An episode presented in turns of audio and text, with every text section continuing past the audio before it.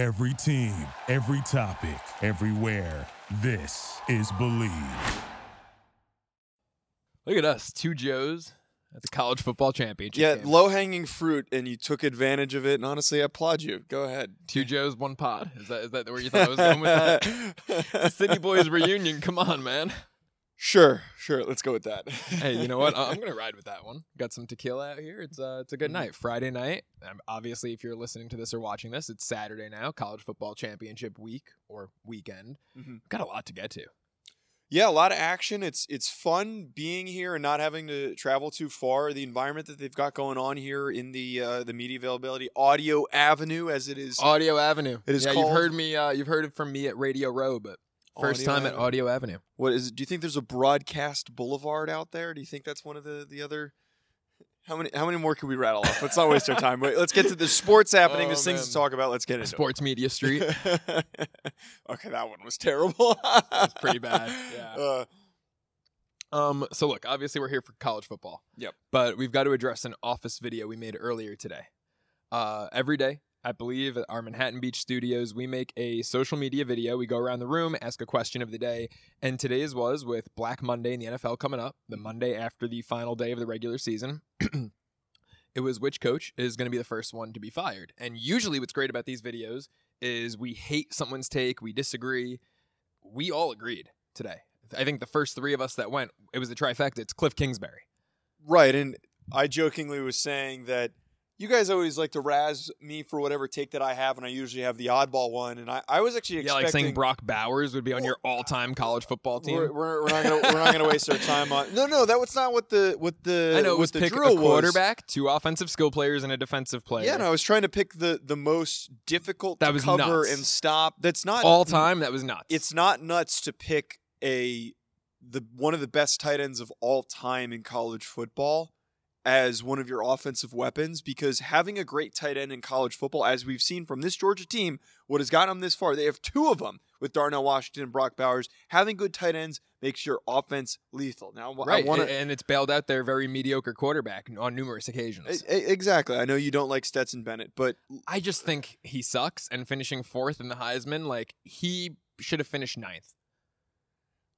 He shouldn't have been up there in the first place. Blake Corum, Drake May. Drake May did not deserve. Even with his bad last two games, statistically, Drake May and Caleb Williams through like 9 games were neck and neck.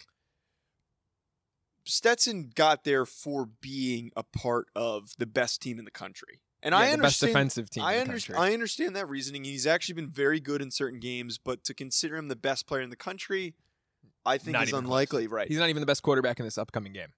Getting back to the Cliff Kingsbury thing, though.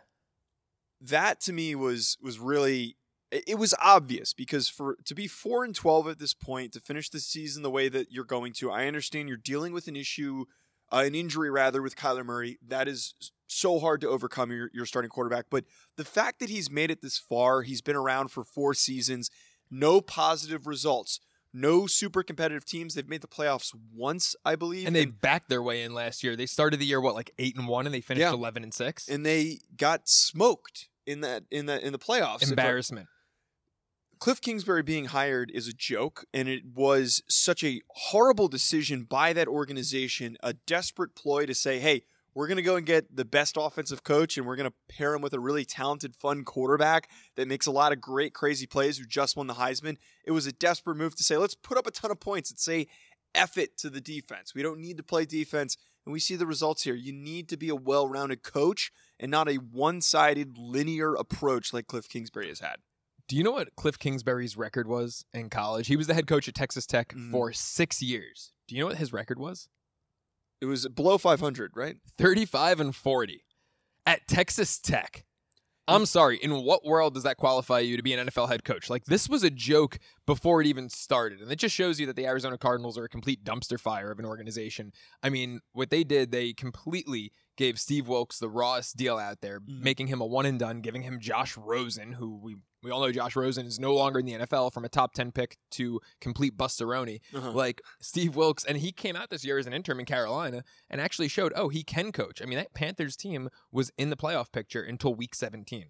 albeit the worst division in football, but still, like, he rallied those guys. They covered 7 of their last 9 games. Right. It's a farce that Cliff was given 4 years to figure it out, and Steve Wilks was given 1 season. Now, him working with Josh Rosen sucks, and to be dealt that hand, a guy who, total bozo. I know you saw him in the bathroom somewhere once. At, the Victorian. At the Victorian, yeah. He, walked up right to the urinal next to me, and I was like, oh.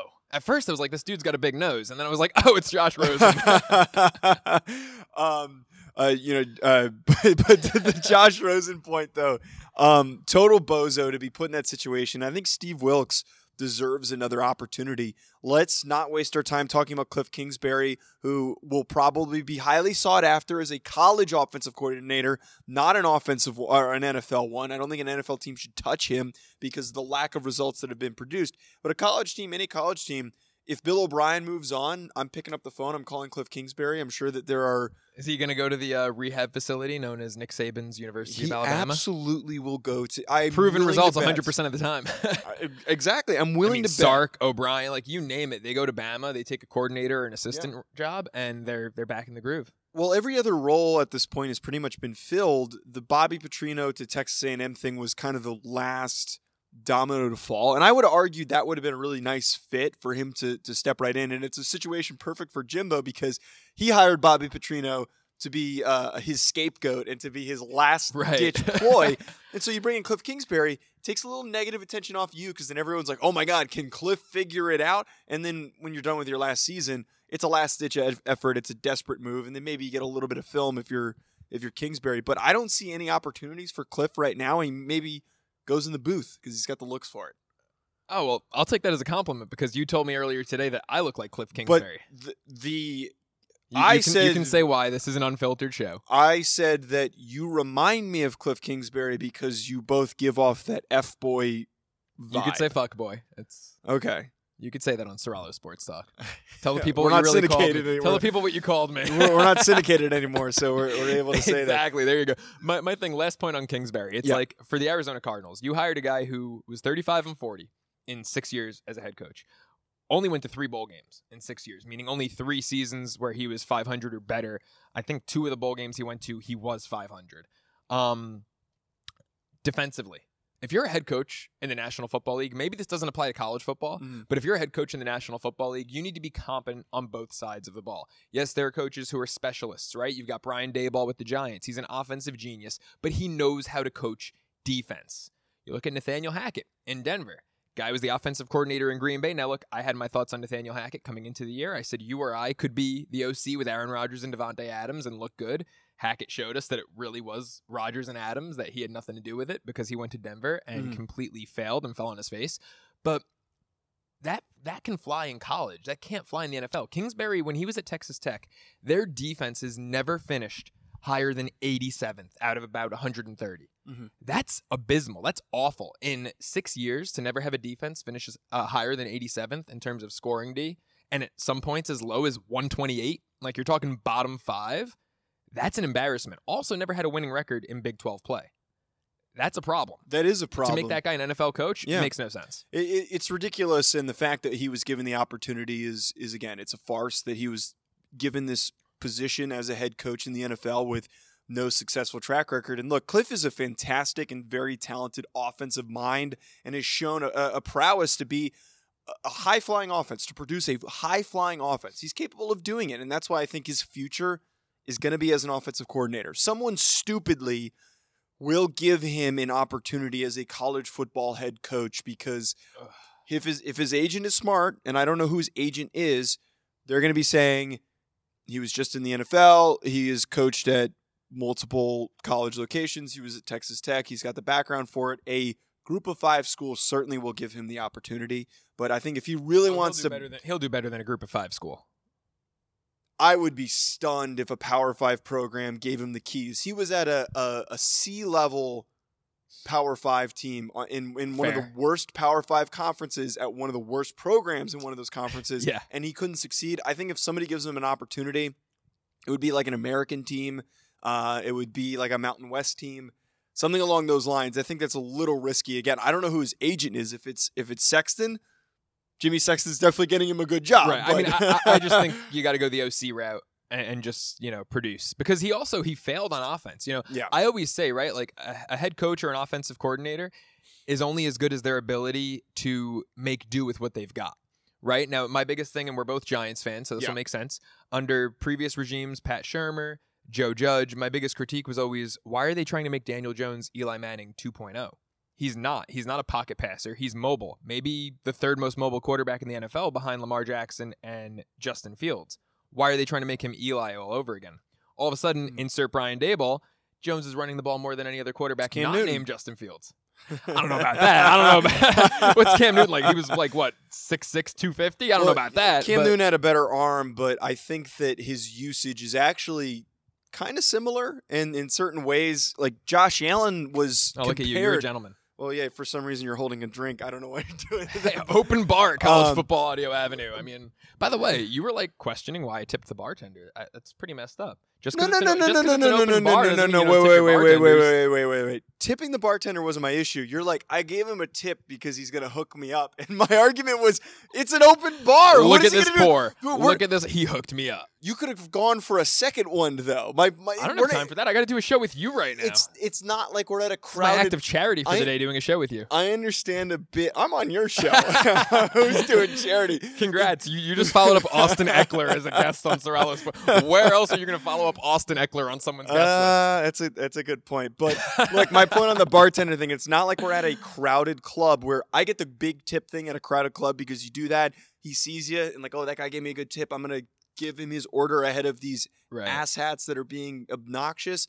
But there's no line. There's not that many people here. I didn't have time to go back for another drink, and he gave me a good pour. He gave me a good pour. All right, that's enough about Cliff Kingsbury. This isn't the Cliff Kingsbury show. But a couple other coaching vacancies. You have to imagine Jeff Saturday. Ooh, that would be a good question. Which hire is a bigger joke, Jeff Saturday or Cliff Kingsbury? Jeff Saturday. It's got to be Saturday. Jeff Saturday. Right? Like, at least Kingsbury was a head coach. Yeah. He wasn't a good one at Texas Tech, but he was one. But I compare the Saturday thing, and I was annoyed by it and very angry at that decision because of the disrespect that it had towards the rest of the Colts coaching staff. But like at the same time, I don't hate it now seeing some of these other college programs do this where like you get throw Drew Brees in there. It produces disastrous results. Always terrible. Like 10 results. Out of 10 times. But it's fun. It's like, who cares? You're not playing for anything. It's fun for us. Is it fun for them? Is it fun for Purdue that now they have to deal with, like, because Drew Brees is associated with a sports book, that they have to deal with like that? But it's a headache. That's a separate issue, but like if you're a player on that team, it's like, oh, cool. Yeah. Like it's a former player who's recently removed for the college level. It's not that recently removed, but it's like, hey, let's just see how things go. Practice will be fun. It'll be a fun environment. That's probably why they got waxed, because they weren't really prepared for the games. Oh, my God. LSU was up, what, 35-0 at the half? It was 63-7 the final in that game? Something like that. And I stayed away because I was like, 15.5 points. I like it, but it's a lot. I wish I took that bet. Better than my USC minus 2.5 lock of the century. Yikes. So speaking of college football, and like we're going to loop this in with the Kingsbury thing, a lot of vacancies. You're going to have the Colts, the Cardinals. Panthers are interesting because Steve Wilks got results. But the two teams playing in this game, Georgia, TCU might have bounced Jim Harbaugh. That might have been Jim Harbaugh's last game at Michigan. What do you think about Harbaugh? Is he done at Michigan after back-to-back Big Ten titles, back-to-back college football playoff semifinal losses, back-to-back wins over Ohio State? Is Harbaugh done at Michigan? And what would be the best fit for him in the NFL with all these vacancies? Denver, team I had mentioned. We mentioned Hackett earlier, like another vacancy. Mm-hmm. Where could Harbaugh end up?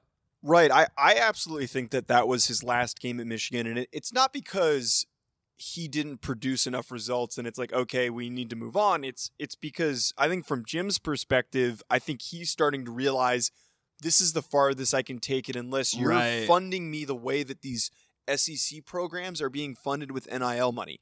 It's also really difficult at a program like Michigan. It's a really high academic school. It's not at the same level as a Notre Dame or Stanford in terms of difficulties of getting players into school through admissions, but it's still hard to get kids in. It's not an easy... You wouldn't say it's comparable to Notre Dame? I know Stanford makes it really hard. I'm talking specifically like for players. I feel like Notre Dame will budge a little bit if the player's that good. They don't. Notoriously, Notre Dame, until the Marcus Freeman era, actually, they've been giving a little bit more leeway, but it is notoriously... I read Lou Holtz's book, and Lou Holtz was talking about how Tony Rice, who was one of the greatest quarterbacks in Notre Dame history, he almost didn't get in. He gave Tony Rice a scholarship, promised him a scholarship, and then went to admission and said, like, hey, we need to get this kid in. They're like, what the hell are you doing? Like his, and he had like a hate people like that. You're right, it's a sports school. It's a football school. The kid had like a 3.95 at a really good high school, and the whole administration threw a fit, but they ended up getting him in and they were able to work it out. But regardless, I think Jim is starting to realize those hurdles as a coach at Michigan. And I think that now in the era of NIL, it is a mess. It is an absolute mess.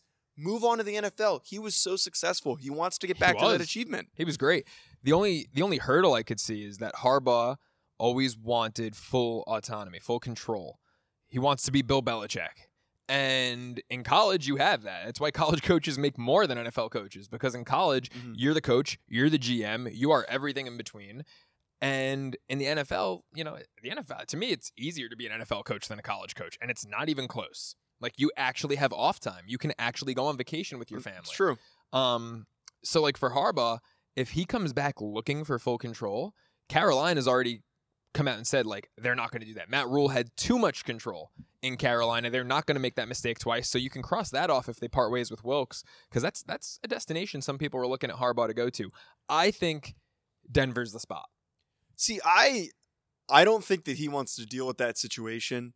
I see it as Jim Irsay is a nut, and I think that that was my number two. Former Colts player, and I think he's in the Ring of Honor or something like that. Jim Irsay's a nut. One good conversation with Jim Harbaugh. Yeah. You want the keys to everything, Jim? Absolutely.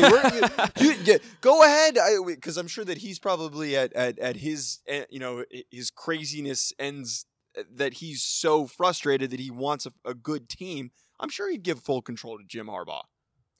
I think that might be more realistic. To me, if I'm Harbaugh, like, obviously, yes, he played for the Colts. He might have more control there than Elway would relinquish in Denver. But that roster, like, if I'm Harbaugh, I'm looking at that Denver roster going, I can make them a winner tomorrow. I mean, that was a team, like, how many people had them as their Super Bowl pick preseason? Now, I was right on that. I said last place. I said they'd go 8-9 and finish in last place because I was, like, way too high on the Raiders. But I was right. They were last place team, even though 4-12, 8-9, big difference there.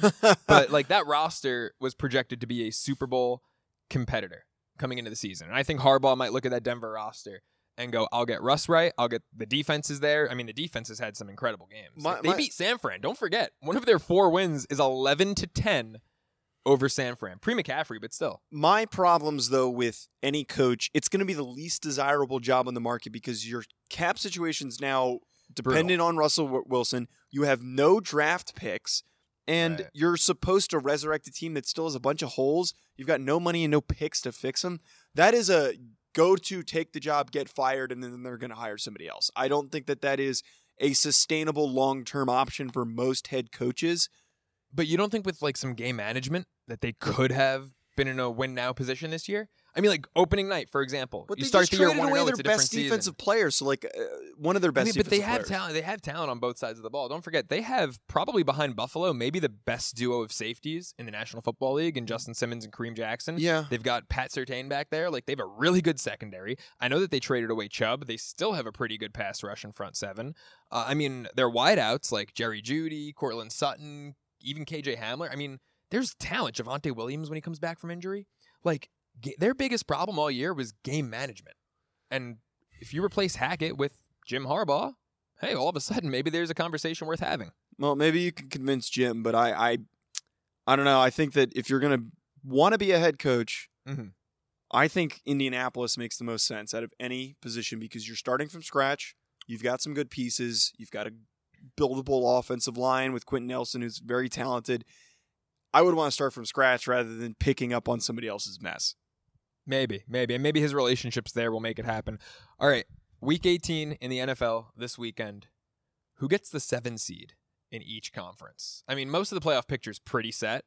There's some seeding questions, but who gets the 7 seed? It's wide open in both. Who's in competition for them off the top of your head? I'm blanking here. Dolphins, Patriots, Steelers, Jaguars have an outside path if they lose against Tennessee on Saturday night. If the Steelers, Dolphins, and Pats all lose, Jacksonville would be an 8-9-7 seed. Otherwise, they win. The winner of the Jacksonville-Tennessee game is the 4 seed. But yeah, it's probably between the Steelers, Dolphins, and Pats. I'm gonna say the Pittsburgh Steelers go from 2-6 to 9-8 in the seventh. Well, because they're playing the Browns this weekend. They're playing the Browns. Mike Tomlin's never had a losing season. I mean, I'm gonna get to this when we do my Serralo pick six, which obviously I want you to stick around for the best bets of the week. But the Pittsburgh Steelers, it's an honor. All right, treat it as such. Treat it as such. Uh-huh. I mean, the Pittsburgh Steelers. I would say it's ridiculous. It's more like it's miraculous. 2-6 to, staring down 9-8 and the playoffs again. Now, do we need Pittsburgh in the playoffs? No. I love Mike Tomlin. I would say Mike Tomlin's probably the best coach in the NFL. But if they go to the playoffs, they're going to get blown out to whether it's Kansas City, Buffalo, or Cincinnati. I think circumstantially, based on where these tiebreakers lie, I do Bleav that it sounds like the Steelers are in the best position. Dolphins play the Jets. They should win that game. If they win, they're in. They get in over Pittsburgh because they beat them earlier in the year. But who's playing a quarterback? Is it Skylar Thompson? Is it Mike Glennon? Do you remember Mike Glennon? Yeah, I heard the 2nd and 11 QB draft. The giraffe. Mike Glennon stinks, by the way. But Joe Judge was... Who was the worst Giants head coach since Coughlin? I think Joe Judge takes the cake. Like, the first year, I was so inspired. I was ready to run through a brick wall for Joe Judge. You peel back all the streak in second half. I knew as a former college player that was a bunch of BS. That was the most barnyard ass team that I have. I knew you were going to sneak that word in there. But it was so gimmicky, and no player likes the gimmick BS. So I didn't. But going back to the Dolphins thing, that quarterback issue. Salah's going to win that football game. Absolutely, I have faith in the Jets. Right now, the Jets might be the only team with a worse quarterback situation than Miami. Is Mike White unavailable? I don't know. It just came out like today that he played last week with 5 broken ribs against Seattle. So, is he available? I don't know. If it's Zach Wilson, give me the Dolphins with you or me at quarterback. It's tough. That's such a horrible situation that the 7 seed comes down to. That game might be like 9-6. A slappy fest between 2-0 quarterbacks from the Jets and the Dolphins. I mean, I kind of hope that... Well, first off, I hope Pittsburgh wins because Deshaun Watson, and also I want Mike Tomlin's consecutive seasons without a losing record streak to continue. This would be, 16 straight? It's ridiculous. So I want them to win, but for the sake of entertainment... I'd rather see Miami beat the Jets and then hopefully Tua is healthy for the playoffs. I mean, come on. You got Tyreek Hill, Jalen Waddle in a playoff game. For the sake of entertainment, I want Miami to make the playoffs. Yeah, I think absolutely they can actually challenge some teams, but I don't know how long the timetable for Tua to come back with the concussion issues. So we may not even get to see him. I would much rather watch Kenny Pickett slug his way to a fourth quarter comeback? Well, no, bumble his way onto the field and probably gets smoked by the Chiefs to watch Skylar Thompson dick around on the field. What about the NFC? So NFC, Seattle, they win and they're in. They play the Rams right here in LA. Yep. They win and they're in. Or they lose. No, I'm sorry. It's not winning in. Green Bay is the winning in. Yes. So if Green Bay wins, they're in. If Detroit wins and Seattle wins, Seattle is in. If Seattle loses, then Detroit Green Bay becomes a winner in. I'm going to go out on a limb and say Baker Mayfield goes off in Week 18 and the Detroit Lions make the playoffs. Look, I'm rooting for that, man. I am absolutely rooting for a Detroit Lions victory and for them to make the playoffs. I don't think anyone loves Dan Campbell more than I do. I love Dan Campbell. I'm obsessed with Dan Campbell, but at the same time, we're talking about Aaron Rodgers here. I hate Aaron Rodgers so much. He stinks. He's a horrible person. He's just the worst guy in every room, a total D-bag. And I love it. I love that you're saying everything I want to say. But the reality is Aaron Rodgers, as bad as that receiving core is and as horrible as they are at moving the ball down the field, they're probably going to win that game. They're probably going to go into the playoffs. He has notoriously willed his way into situations that he probably shouldn't have. Yeah. And he has done that for the rest of the season. We've kind of quietly watched them sneak their way up, and they did it. They put themselves in a position to now make the playoffs, and he of all people is the one who's going to close it. I'll tell you what, if a freak thing happens where the Eagles lose, Dallas loses, San Fran gets the 1 seed, if Green Bay gets the 7 seed and has to go to either Philly or Dallas, especially Dallas, but either or, Green Bay is going to beat them in the 7-2 game. Oh, absolutely. They can't beat San Fran. Yeah. They never can, never will. Cannot beat the 49ers. Kyle Shanahan just owns LaFleur. They're going to get him at one point. No, dude, last year was the point. Last year was the point. That was what I said last year in the playoffs. Green Bay that was a long snapper issue. It was you don't like that long snapper, right? Is that the guy that you don't like? The Green Bay long snapper? Well, yeah, but let's not get into that. But there's still a possibility that they could pull that off. They can't beat San Fran. They can't. The Niners are the most physical team right now. They're going to get them at some point, but that's in San Francisco. There's better weather. You never know. In San Francisco, give them less of a chance. Like, the time to do it was last year in Lambeau as the 1 seed. A week off, an extra week of preparation. Last year was the time to do it. If it didn't happen last year, it'll never happen. Shanahan owns LaFleur and Rodgers. It's just that simple. I mean, come on, man. They beat him twice the year that the Niners went to the Super Bowl and lost to Kansas City. Shellacked him both times. I figured after the regular season loss, Green Bay would come back and win in the playoffs. Jimmy G went 6 of 8 passing, and Green Bay won by like 3 scores in that playoff game, in that NFC Championship game. It's just like 4 straight games that San Fran's embarrassed. They're going to get it. At some point, it has to. Something has to fall in place at some point. It's never going to happen. But I think that they go to Philly. I think that they go to Dallas. They beat Dallas already. They lost at Philly. I think they would beat either of them in that 7-2 game because they are so hot. Mm-hmm. I think the Giants, by the way, 6-3, as long as things hold and the Giants get Minnesota. Oh, Giants are winning. I always say this, that it is so hard to beat a good team twice in one season. So now there was a close win. They know what they need to do to win that game the second time that they play. I have a ton of faith in the Giants. And it was a fluky loss. I mean, come on, a 61-yarder in overtime. Yeah, it wasn't just a close game. It was a fluky game. It was a franchise record field goal. Right. And you know, I drew comparisons, and I got to say, like, if you want to fact check me on this, you can call my dad because I said it to him on the phone. Going into that Giants-Vikings game, I had the Giants plus 4.5, and I said, as long as we beat the Colts and we lock up that 6 seed, I hope we lose a close one to Minnesota, because that whole situation, and I said, Minnesota would have to lose one of their last two, which my lock of the week last week was Green Bay -3. That paid off. Minnesota, Vegas knows when the Vikings are underdogs. This year, they've been underdogs 5 times. They are 1-4 straight up, and their 4 losses have all been blowouts. Wow. Yeah. They were underdogs against Detroit. Everyone, how can they be underdogs against Detroit? Lions blew them out. Underdogs against Dallas. How can they be underdogs against Dallas? Dallas blew them out. Whenever Vegas makes the Vikings underdogs, they know something about this team, and they are 1-4 straight up when they have been underdogs this year. And they're all like +2, +3, +1.5. They're all close. Yeah. They're all close. They're practically pick-ems, and the Vikings get destroyed. So with the Giants game, I turned to my father and I said, the best thing for the Giants would be lose to Minnesota in a tight game, a field goal game. By the way, Minnesota, 5 wins this year by exactly a field goal. Most in the NFL. 5 wins by 3 points. Lose a game by 3 to Minnesota. Get them in that 3 versus 6 seed game, and the Giants will beat them. Just like in 2007, week 18, the Giants lost to the Patriots 38-35, and I said if they play them again, they will beat them, and they beat them in the Super Bowl. Now, this Giants team is not going to win a Super Bowl, but they could beat Minnesota. They can't beat San Fran. You're probably right. I'm being overly optimistic. They can't beat San Fran. I'm absolutely being overly optimistic, but you're 100% correct. It's a fun team, though, and they can and will beat Minnesota in the playoffs. But I think that's the perfect segue for the Serralo Pick 6 for some best bets. Now, how do you want to do this? Do you want to... I don't have any bets prepared, so do you want to react to my bets and tell me if you agree or disagree? Just give me your bet. All right, fine. Let's do it that way. First bet. I'm doing both Saturday games. Vegas plus 9.5 against Kansas City. The Kansas City Chiefs are going to win this game, but they're 0-5 against the spread against AFC West opponents. They're the only team in football that has yet to cover a divisional game this year. Patrick Mahomes, 9 games against the Raiders in his career. He's 8-1 straight up, but just 5-4 against the spread. Jarrett Stidham is going to keep the Raiders in this game. They hate the Chiefs. They've lost 8 of their last 9 against them. They're going to try to play spoiler. They won't, but it'll be a closer game than you expect. Chiefs by 7. Give me the Raiders plus 9.5. I sadly don't hate that because it's just such a big line. So I'll You want to hate it. You want to. I want to hate it, but I don't know who's sitting for the Chiefs, so I'm not. Well, Chiefs win and they're the 1 seed. They're playing to win. They're playing to win.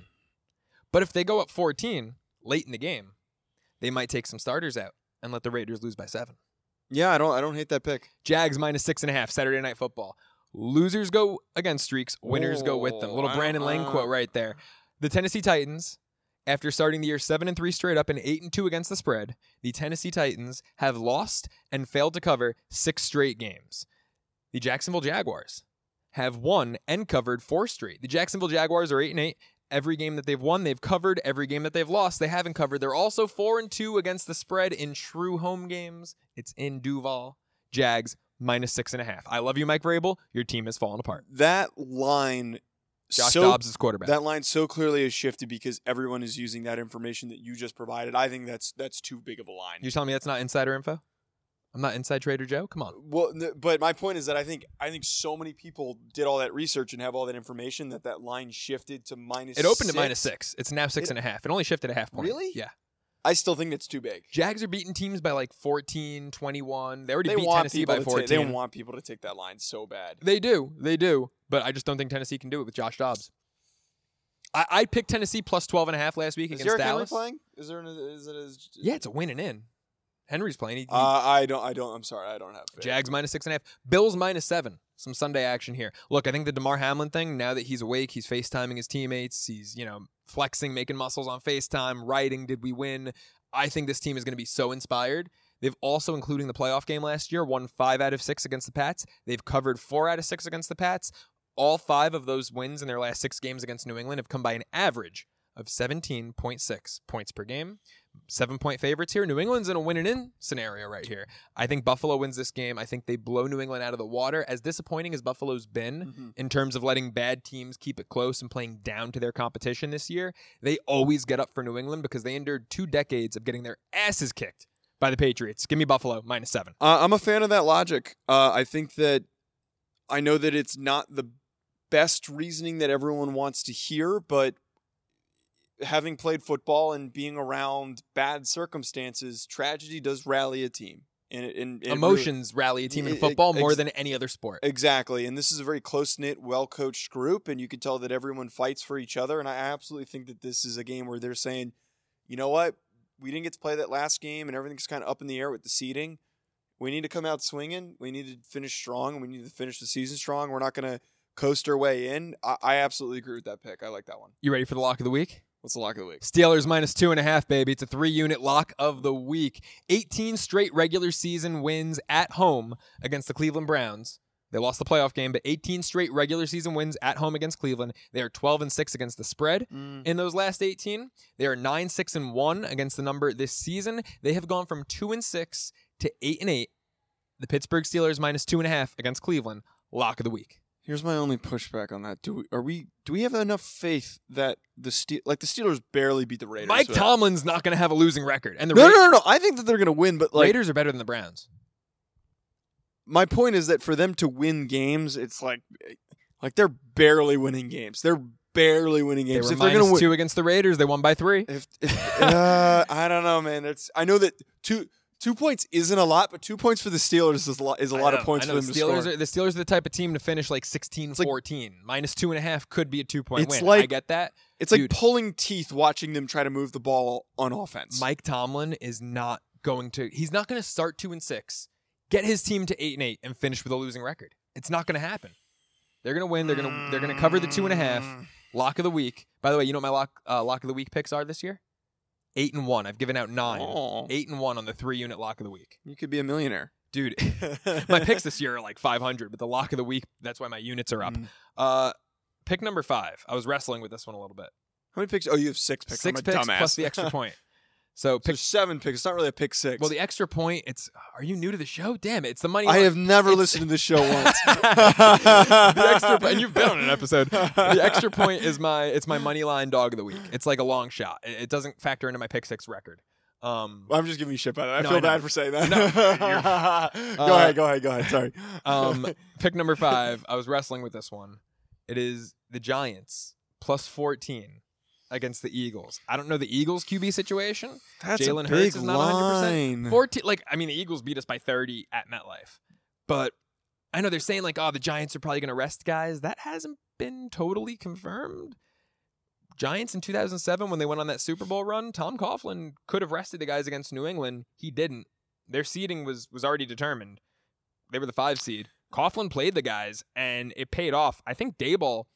He's when it comes to preaching toughness and whatnot, closest thing to Coughlin they've had since.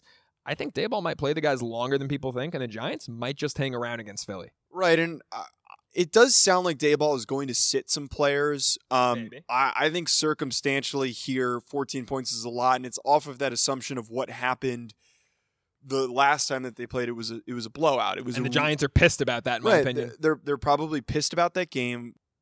I think that number is just really big, and even if Brian Daboll does sit some of his starters, they're going to be pissed off about that last time that they played. And on top of that, the Eagles right now, I'm assuming Jalen Hurts is still unavailable.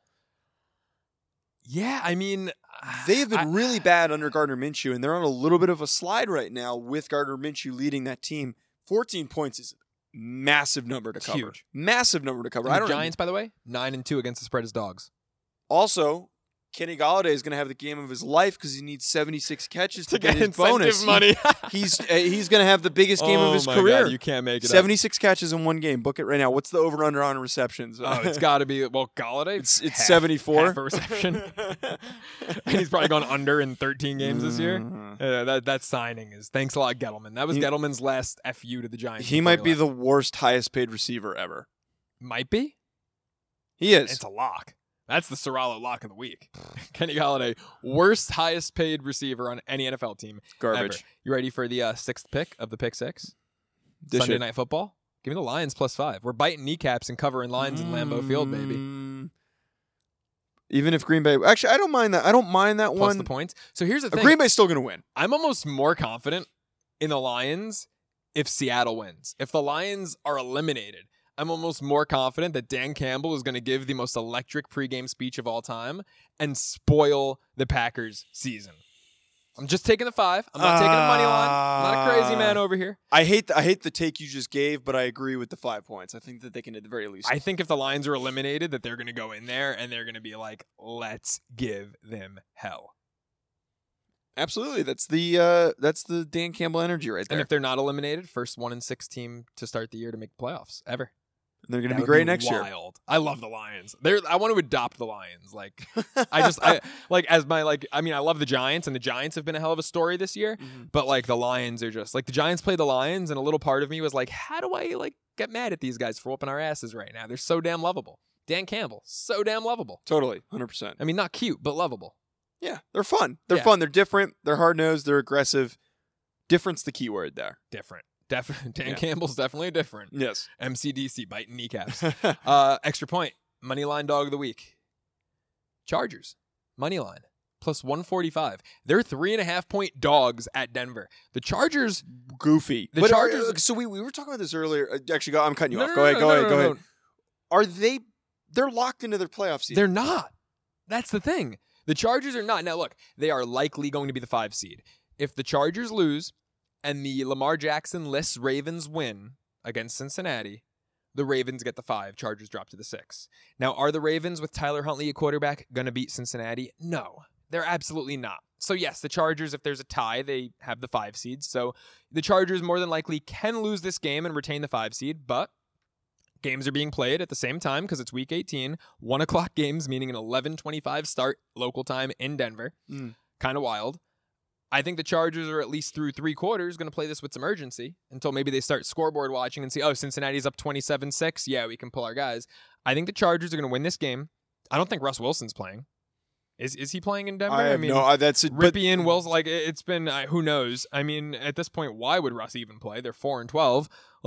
Yeah, I think the Chargers are going to go there, and you can get almost +150 value. Makes them my extra point, my money line dog of the week. I think that one's a home run, but the thing that gets really spicy there is who are the Chargers going to sit? I feel like Brandon Staley is one of those guys who's very analytical and probably like, oh, we need to save our guy's legs for next week, and he might step into that situation a little bit careful. Maybe. I mean, look, the only way I could see the Chargers not winning this game is if they have a lead, through a half or through 3 quarters, they scoreboard watch, see that Baltimore's down big, and then pull their guys and Denver comes back. That's the only way I see this one biting me. Well, we'll see what happens. That does it. Episode 92. 92 of Serralo Sports. Who's coming on episode 100? It's got to be someone good. O.J. Simpson. I was thinking Obama, but okay. O.J. would be cooler. We'll see you next week. Or tomorrow. Wait, we'll see you tomorrow. New episode tomorrow. Every day this weekend. Thank you for listening to Bleav. You can show support to your host by subscribing to the show and giving us a 5-star rating on your preferred platform. Check us out at Bleav.com and search for BLEAV on YouTube.